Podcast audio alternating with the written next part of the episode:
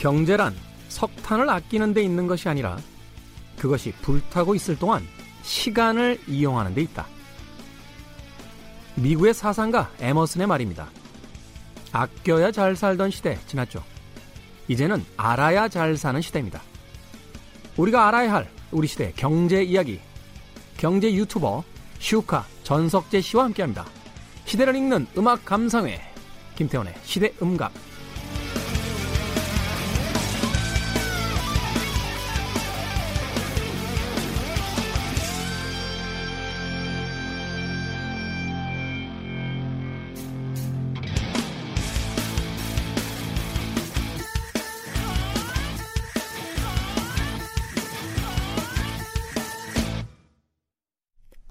그래도 주말은 온다. 김태원의 시대 음감 토요일 2부에 이어 일요일 3부 시작했습니다. 방송 들으신 분들이 그래도 주말은 온다. 아, 뭔가 희망적인 슬로건이라고 굉장히 좋다 하는 이야기들 어, 많이 해주시더군요.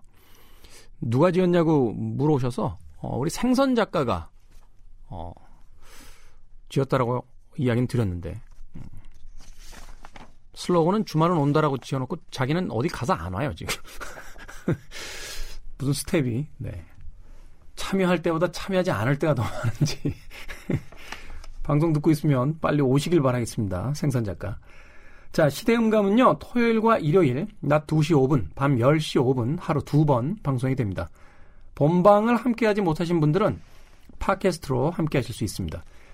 어제에 이어서, 네, 오늘 시대의 경제 이슈들을 우리 눈높이에서 들여다보는 시간, 돈의 감각, 아, 유튜버 슈카월드의 슈카 전석재 씨 나오셨습니다. 안녕하세요. 안녕하세요. 어제 토요일 2부에서 어, 기준금리, 예, 예. 네, 그리고 이제 잠재 성장률에 예. 대한 이야기를 좀 해주셔서 저희가 이제 큰 어, 거시적인 이제 상황에서의 어떤 경제를 좀 이해하는데 예, 도움이 많이 됐습니다. 아, 감사합니다. 네, 끝까지 이야기를 안 해주시더라고요. 방, 방송 끝난 뒤에도 제가 어디다 투자를 해야 되냐고 그렇게 여쭤봤는데 어, 본인도 재테크를 안 한다는 이야기로 두리뭉실 빠져나가셨어요. 네. 예, 예. 자 오늘 전석재 씨에게 이제 좀 여쭤보고 싶은 건 아, 이 용어입니다. 우리가 어떤 용어를 이해하지 못하면 사실은 그 현상 자체를 이해하기가 쉽지 않거든요. 예, 예. 근데 이제 경제 뉴스에 이제 가장 많이 등장하는 용어들이 사실은 약어들이 많고 또 어, 전문가들끼리 어떤 합의되어 있는 그런 용어들이 많다 보니까 예. 전문 용어들이 많다 보니까 일반적인 저 같은 사람들은 사실 신문 기사를 읽어도 이게 무슨 얘기야라는 그런 이제 일종의 그 난독증 증상이 오게 되는데 오늘은 일단 이 단어에 대해서 좀 완전 정복 좀 해보겠습니다. M&A라고 되어 있습니다. 우리가 흔히 기업의 이제 인수합병에 대한 것을 의미한다 정도는 알고 있는데 예, 예. 이 M&A의 이제 정확한 의미와 예, 예. 실제 좀 예를 가지고 좀 설명을 좀 해주세요. 예, 예. 뭐 일반인 분들도 굉장히 많이 알고 계시는 단어고요. 뭐 M&A 그러면은 지금 말씀하신 대로 한국말로 하면은 인수합병.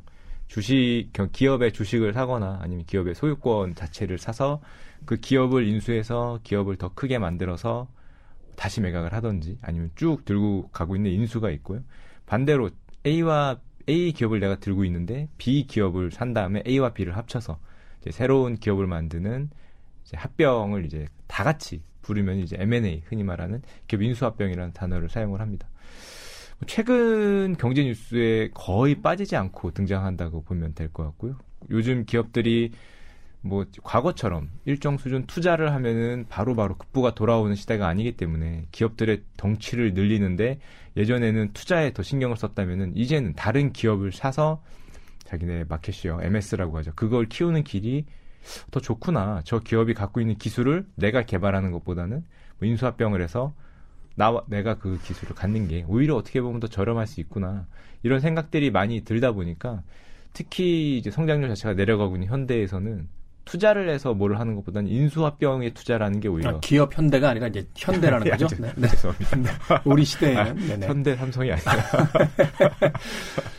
예. 네 그런 시대에는 이제 어떤 기업 자체의 생산성을 올리는 것보다는 음, 어떤 기업을 이제 합병, 인수 합병함으로써 자산 가치를 끄집어 올려서 그걸로 이제 그 수익을 올리는 인수합병을 해서 생산성을 올리는 길도 있고 예 있는 거죠. 예. 아, 제가 그 해외 뉴스에 대해서 어떤 전문가분이 이야기하시는 걸 들었는데 이제 페이스북이라든지 그 구글 이런 회사가 이제 중점을 가지고 하는 게 물론 자사의 어떤 연구 개발도 있지만 주로 인수합병이다. 네, 굉장히 많이 하고 있습니다. 네.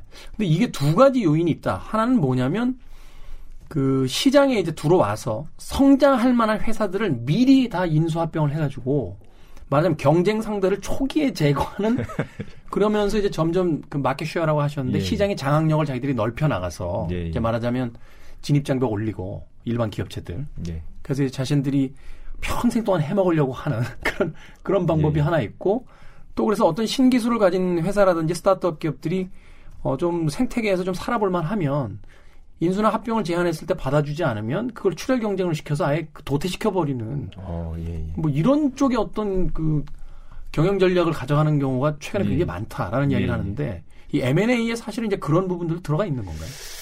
들어가 있죠. 예, 당연히 들어가 있는데요. 이 스타트업들 같은 경우에는 보통 꿈꾸는 게 그 특히 뭐 미국도 그렇고 우리나라도 그렇고 exit라고 표현을 하는데요. 자기들이 창업을 한 다음에 그 지분 투자를 받거나 아니면 지분을 팔아서 그 자기들 그 돈으로 환산을 해서 그 그걸 이제 exit이라고 표현을 합니다. 진짜 현금화 시키는 작업인데 이거를 바라는 창업자들이 꽤 있기 때문에 그 M&A를 해서 그 스타트업을 죽인다는 전략도 물론 있겠지만은 그것보다는 오히려 M&A를 바라는 M&A를 바라는 측면, 바라는 기업들, 바라는 스타트업들이 어, 반대로 많은 측면도 있습니다.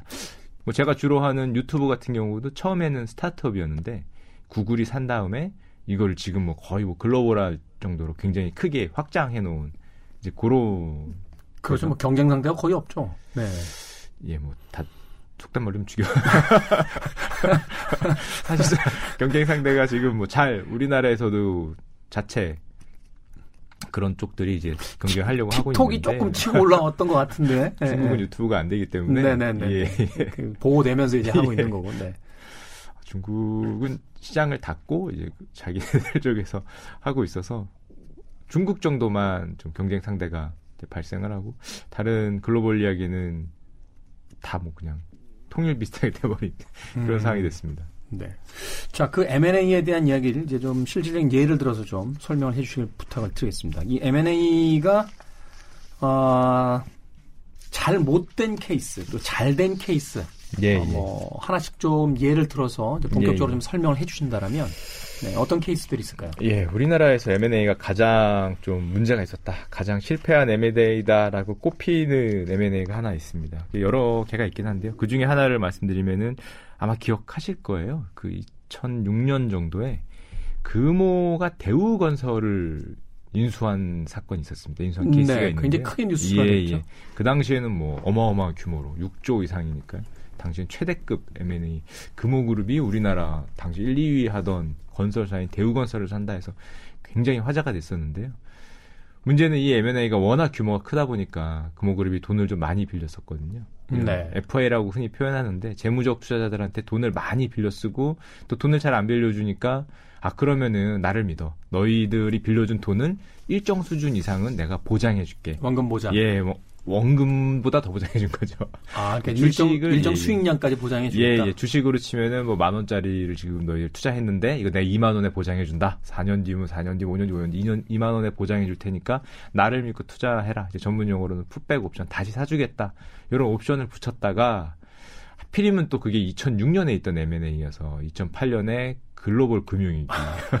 미국에서 subprime mortgage loan 사건 예, 예, 터졌죠. 리만 브라더스 뭐 이런 게 좀 뭐 인생은 타이밍이긴 한데요. 하필 6조 원 넘는 deal을 했는데 글로벌 금융위기가 오면서 이 deal이 뭐 주가가 완전히 폭락을 해버렸죠. 폭락을 하니까 주식 가격을 일정 수준으로 보장을 했는데 그 폭락을 하면은 그 나머지 그 차액을 전부 다 물어줘야 되는 상황이 금호그룹에 빠졌고 이 금액이 조단이었습니다. 몇 조가 되는 금액이니까 감당이 안 되는 거죠. 최근 그 벌써 15년 뭐 13년 전 얘기이기 때문에 그때 당시 뭐 그룹 규모로는 조단위 손실을 감당할 수가 없었고 그래서 그룹이 다 쪼개졌죠.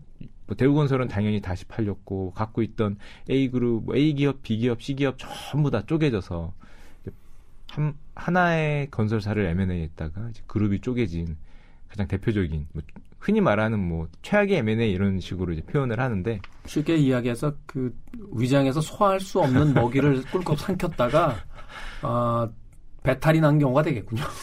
하필 큰 걸 먹었는데 또 장마가 오거나 뭐 우박이 밖에 쏟아지고 해서 뛰어야 되는 상황인데 네. 너무 많은 큰 걸 먹었다 움직이지 못하고 우박을 그대로 다 맞은 케이스인데요.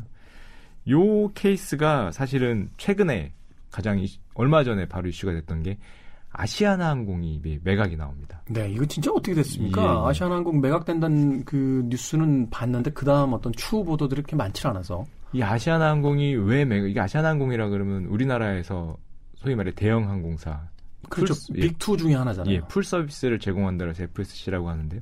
풀 서비스를 제공하는 게 대한항공하고 아시아나밖에 없는데 두 개 중에 하나가 시장에 나온 거니까 거의 최초거든요. 이런 항공사 이 정도 규모의 대형 항공사가 시장에 나온 게 최초인데 이게 나오게 된 이유가 이게 원래 금호그룹 소속입니다. 금호 그렇죠. 아시아나잖아요. 네. 그런데 금호가 예전에 대우건설을 인수한 다음에 그룹이 조각조각 나고 어떻게든 재무 건정성을 올려서 살아나려고 하고 그럼에도 마지막까지 아시아나는 쥐고 있었는데 쥐고 쥐고 쥐다가 결국에는 뭐 다른 기업들 인수합병 몇 번 더 하다가 이번에 산업은행이 금융위원회에서 너희들 아시아나를 팔지 않으면 지원을 안 해주겠다. 아. 이렇게 나오니까 눈물을 머금고 지금 아시아나가 매각에 나왔습니다. 지원을 안 해주겠다는 건 이제 뭐 말하자면 더 이상 그 금융적인 어떤 혜택을 못 주니 그럼 이제 부도 처리되거나 회사가 이제 파산하는 위험을 갖게 되는 거군요. 그렇죠. 돈을 더 못 빌려주겠다는 거죠. 음. 그, 지금 금호 같은 경우에는 한 5천억 정도를 더 투자를 해주면 더 빌려주면 몇 년에 걸쳐서 열심히 해서 아시아나도 지키고 건정성 을 올리겠다라고 최후의 제안을 했는데 그게 이제 받아들여지지 않았고요. 그러다 보니까 정말 놓기 싫었던 기업으로 보이는데 그룹의 핵심 기업, 달짜 기업 뭐 이런 느낌이 나는 아시아나가 그렇죠. 이제 기업 예, 예, 입장에서는 자기들의 어떤 그룹의 상징적인 그렇죠, 예. 삼성도 사실 갈래가 많습니다만 이제 전자라는 예. 게 이제 버티고 있고 현대는 뭐 건설 혹은 예. 자동차 예, 뭐 이런 게 있는데 금호에서 이제 아시아나 항공을 빼버리면 어떤 회사의 어떤 그 수준을 보여줄 수 있는 이런 이제 대표적인 기업을 팔아야 되는 상황이 된 거네요. 그렇죠. 정말 팔기 싫었 걸로 보이고요. 말하는 걸 봐서도 마지막까지 안 팔려고 노력을 했었던 그룹의 정체성을 가진 기업이지 않습니까? 말씀해 주신 대로. 거의 뭐 안고 안금이라고 할 수 있는데 뭐 그, 그런 기업이 뭐 반강제적으로 아니면 재정적인 상황 때문에 지금 매각 물건으로 나온 상황이고요. 그러다 보니까 산업은행이나 정부 입장에서는 최대한 비싼 값으로 팔고자 노력을 음. 하고 홍보를 해주죠. 네. 몇 군데 몇 군데서 뛰어들었죠? 뛰어든다는 말이 있습니다. 이제 이제 본격적으로 리스트를 받고 있는 때이기 때문에 공식적인 곳들은 아직 나오지 않았는데요. 아마 많은 곳에서 지금 관심을 갖고 있고 최근에 나온 물건 중에서는 굉장히 크면서도 어떤 국가적인 의미까지 있는 그런 기업이지 않을까 생각합니다. 네. 어쨌든 뭐 이 매각을 통해서 금모도 좀 살아나고요. 그 아시아나도 사실은 조금 더 그 노선이나 이 좀 취향제가 조금만 더 늘어나서 좀 건전한 좀 경쟁이 이제 가능한 정도까지 좀 많이 올라오면 예. 네, 이 소비자들 입장에서는 더 좋지 않을까 아, 예. 하는 생각도 해봅니다. 아 결국은 무리한 M&A에 의해서 매각 아시아나 매각까지 이어지게 된 것이 이제 금호의 경우고 네. 성공적인 M&A도 분명히 있었을 것 같은데. 아 성공적인 M&A가 더 많죠. 기업 하시는 분들이 워낙에 똑똑하시기 때문에 대부분 M&A 할 때는 확률이 높겠죠 아무래도 조금 이게 높은데 그 기업 내부에 계신 분들이 되게 즐겨하더라고요 왜냐하면 이제 M&A 딱 되는 순간 뉴스 팍 터지면서 주가 확 올라가잖아요 그렇죠 예. 그래서 사실은 주식하시는 분들한테 이제 최고 정보 중에 하나가 어디랑 어디랑 뭐 그쵸. 그 예. M&A 한 데더라, 뭐 매각 한 데더라, 뭐 예. 뭐 인수합 이게 가장 큰 뉴스더라고요. 그렇죠. 피인수 보통 합병이 되는 회사들 같은 경우에는 보통 주식이 많이 오르니까요. 극비 정보기도 하고 요거 어떻게 잘 엮어서 주식으로 좀 주식 가격으로 환산해 볼까 뭐 이런 것도 많이 있는데요. 네. 그래서 성공적이었던 M&A 대표적인 거, 아 굉장히 많습니다. 굉장히 많은데 가장 대표적으로 우리한테 와닿는 거를 말씀드리면은 SK 하이닉스가 있죠. SK 하이닉스. 예, 예. SK가 사실 이 하이닉스 인수 전까지는 SKT가 그 예, 대표적인 예, 예, 회사로 인식이 됐는데 예. 하이닉스를 인수한부터는 이게 완전히 회사의 색깔 자체가 변한 것 같아요. 아, 회사의 거의 문화가 바뀌지 않았나. 회사의 정체성 자체가 완전히 바뀌었을 정도로 SK 하이닉스 인수는 SK 그룹 전체에서도 굉장히 큰 사건이었는데요. 왜냐면은 하이닉스라는 게 반도체 업체다 보니까 투자 규모나 벌어들이는 돈, 뭐 손실 나는 돈의 규모 자체가 완전히 달라졌죠. 뭐 SK텔레콤도 물론 큰 기업이긴 한데 손실이 막 조 단위로 나던지 투자를 4조, 5조, 6조 이렇게 하는 기업은 찰떡 아니거든요. 그 정도 되는 네. 사이즈가 아닌데 뭐 하이닉스 반도체 같은 경우는 정말 대형 장치 회사다 보니까 대형 투자 회사고 뭐 조 단위 뭐로 돈을 넣고 벌어도 작년 같은 경우에도 거의 20조 가까운 또 벌 때는 수십조로 벌고 깨질 때도 조 단위로 깨지기 때문에 기업의 어떤 규모나 문화 뭐 정체성, 투자하는 사이즈, 생각하시는 범위 이런 게 뭐 이 인수 하나로 완전히 바뀌었죠. SK그룹 같은 경우에. 네. 이번에 뭐 한일 무역 분쟁 때문에 그 수위로 올라와서 가장 많이 거론이 됩니다만 예. 삼성전자 쪽하고 이 SK 그 하이닉스가 거의 뭐 전 세계에서 그 반도체 시장을 이제 그 거의 양분하고 있는 회사로 이제 등장한 걸 보고 사실 저도 깜짝 놀랐어요. 네. SK 아마 전신에 대해서 많은 분들이 아시고 계시겠습니다만 섬유회사로 시작을 예, 했다가 예. 어, 장학 퀴즈에다 이렇게 좀 스폰을 좀 많이 해줬죠. 그리고 어, 텔레콤 회사로 이제 변신을 한 뒤에 반도체 회사로 다시 이제 오면서 가장 성공적으로 이제 기업의 어떤 문화나 그 대표적인 산업들을 이제 바꿔 나가면서 성장하고 있는 이것 역시 이제 하이닉스를 인수함으로써 예. 성공적인 M&A를 통해서 만들어내고 있는 기업이다 이렇게 볼 수 있는 거네요. 처음에 SK가 하이닉스 인수했던 게 2012년 무렵인데요. 네. 그때 당시는 반도체가 뭐 다시다시피 치킨 게임이다 그래서 손실이 어마어마하게 나던 시절입니다. 막 조단위 손실이 나고 외국에서는 뭐 일본 같은 경우에 특히 반도체 사들 문 닫고 그때 뭐 많이 무너졌죠. 여기 글로벌리 경쟁 사들이 되게 많았는데 전부 다 무너지면서 하이닉스가 매물로 나왔을 때 사자는 그룹들이 잘 없었습니다. 사자는 기업들이 잘 없고 저거 잘못 샀다가 투자를 몇 조를 해야 되는데 혹시 돈을 못 벌면 완전히 뭐 그룹 자체가 무너질 수도 있는 거니까 사실은 사자가 굉장히 없었던 팔리기 쉽지 않았던 상황인데 SK가 용기를 낸 거죠 SK 그룹이 그 당시에 용기를 내고 굉장히 뭐 지금 와서 돌이켜 보면은 결과론적인 얘기지만 굉장히 성공적인 판단을 하고 하이닉스를 산 다음에 어마어마하게 벌어요. 작년 같은 경우에도 네. 거의 그룹 전체가 번 것보다 하이닉스가 더 훨씬 많이 벌었으니까요. 작년 한 해 영업이익이 20조 원.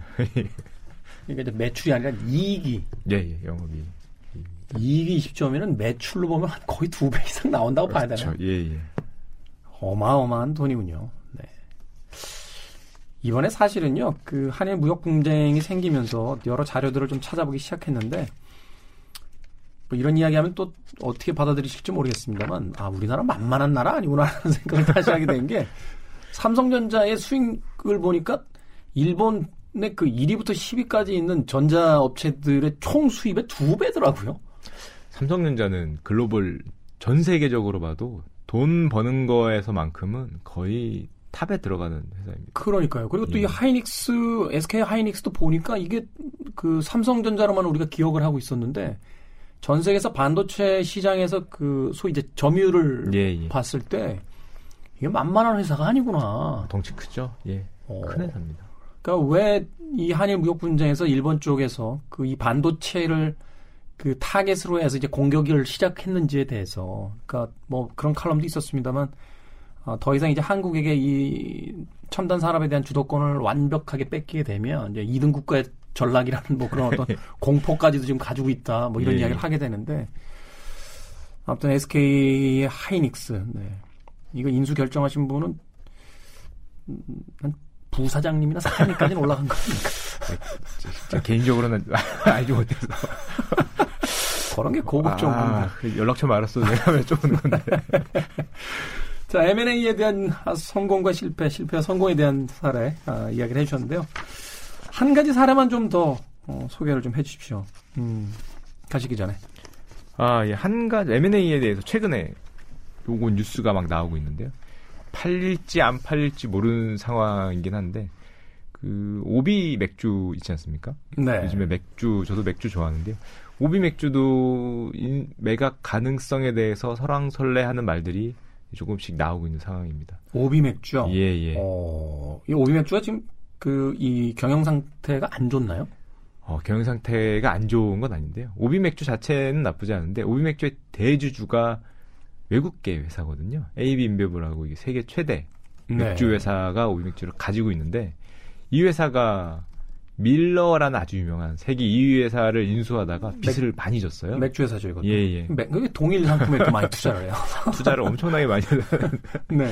빚을 뭐 100조 이상을 졌기 때문에 지금 빚이 너무 많으니까 이거를 빚을 좀 줄이고자 아시아 쪽 업체들을 파는 게 아니냐 이런 얘기들이 조금씩 나오고 있습니다. 음. 지금 오비 쪽에서는 야 우린 안 팔아, 우린 아니고 저쪽 호주 애들 팔 거. 실제로 호주는 매각했거든요. 호주의 맥주 업체 팔고 우리는 안 팔 거야라고 얘기를 했기 때문에 현재로서는 매물이 나올지 안 나올지 모르겠지만 뭐 오비 맥주 같은 경우도 이렇게 M&A의 한 대상으로 지금 언급은 되고 있습니다. 근데 되게 이런 뉴스 나오면 이제 내부에서는 안 판다는 이야기로 일단 막잖아요. 주가 떨어지는 부분도 있고 여러 가지 혼란스러운 상황들이 생기니까 무조건 일단 안 판다라는 쪽에다가 던져놓고 나서 이제 시작하는 건데 일단 대주주가 외국계의 회사이기 때문에 실제로 외국에서 외국 회사가 결정을 해버리면은 오비 맥주에서는 뭐 잘 모를 수도 있고요. 음. 오비 맥주에다가는 이제 안 판다라고 얘기를 하고 나중에 팔 수도 있고 뭐 여러 가지 가능성이 있는 거죠. 예. 이게 사실은 2단계에서 나오는 이야기 다 믿으면 안 되는 게요. 제가 그 회사원 시절에 예전에 그 유니버셜 뮤직이라는 곳에서 직장 생활을 했는데 예, 예. 그 네덜란드의 필립스 그룹이 폴리그램이라고 하는 그 전 세계 최고 음악 그 음반 회사를 그 매각했어요. 네. 이때 이제 어, Big Six라고 있었거든요. 시, 시장에 그러니까 말하자면 폴리그램, 워너뮤직, 소니뮤직, BMG, 뭐 EMI, 유니버셜까지 이제 여섯 개였는데 유니버셜이 꼴등이었습니다. 근데 꼴등인 회사가 1등 회사를 산 거예요. 폴리그램을. 그러니까 저희는 이제 유니버셜에 있었으니까 네. 우리가 매각한 게 아니라 우리가 샀 매입했으니까 걱정 없다. 근데 이게 회사 규모 차이가 나다 보니까 회사 입장에선 유니버셜이 폴리그램을 샀는데 회사 인원은 폴리그램 사람들이 들어와서 회사를 장악하더라고요. 그렇죠. 예, 덩치가 커버리니까. 예. 예. 그래서 기업 M&A 되고 제가 쫓겨났어요 회사에서. 그때도 매일 본사에서 이메일이 걱정하지 마라. 한국 시장 우리들은 너를 이들을 버리지 않는다. 뭐 이런 얘기 왔는데 모르겠습니다. 오비 맥주 어떻게 될지 한번 어, 지켜보도록 하겠습니다. 예. 자 오늘 돈의 감각 어, 경제 유튜버 슈카 전석재 씨와 함께 M&A에 대한 이야기 나눠봤습니다. 어, 흥미롭고 또 쉽게 설명을 해주셔서요. 어, 우리가 경제를 이해하는데 굉장히 좋은 도움이 됐던 것 같고 앞으로도 좀 복잡한 경제 문제들 있을 때 저희들이 좀 요청하면 와셔서 좀 그 경제에 대한 해법과 좀 해석 좀, 좀 친절하게 부탁을 드리겠습니다. 해법은 어렵지만 해석은 감사합니다. 네, 해법은 저 방송 끝난 뒤에. 네. 감사드립니다. 예, 감사합니다. 3부 마치겠습니다. 아, 예전에 오비 맥주 광고 기억하시는 분들 아마 이 곡 떠올리실 수 있을 것 같습니다. 루이 암스트롱입니다. What a Wonderful World. I see trees of green, red roses too. I see them bloom for me and you. And I think to myself, what a wonderful world.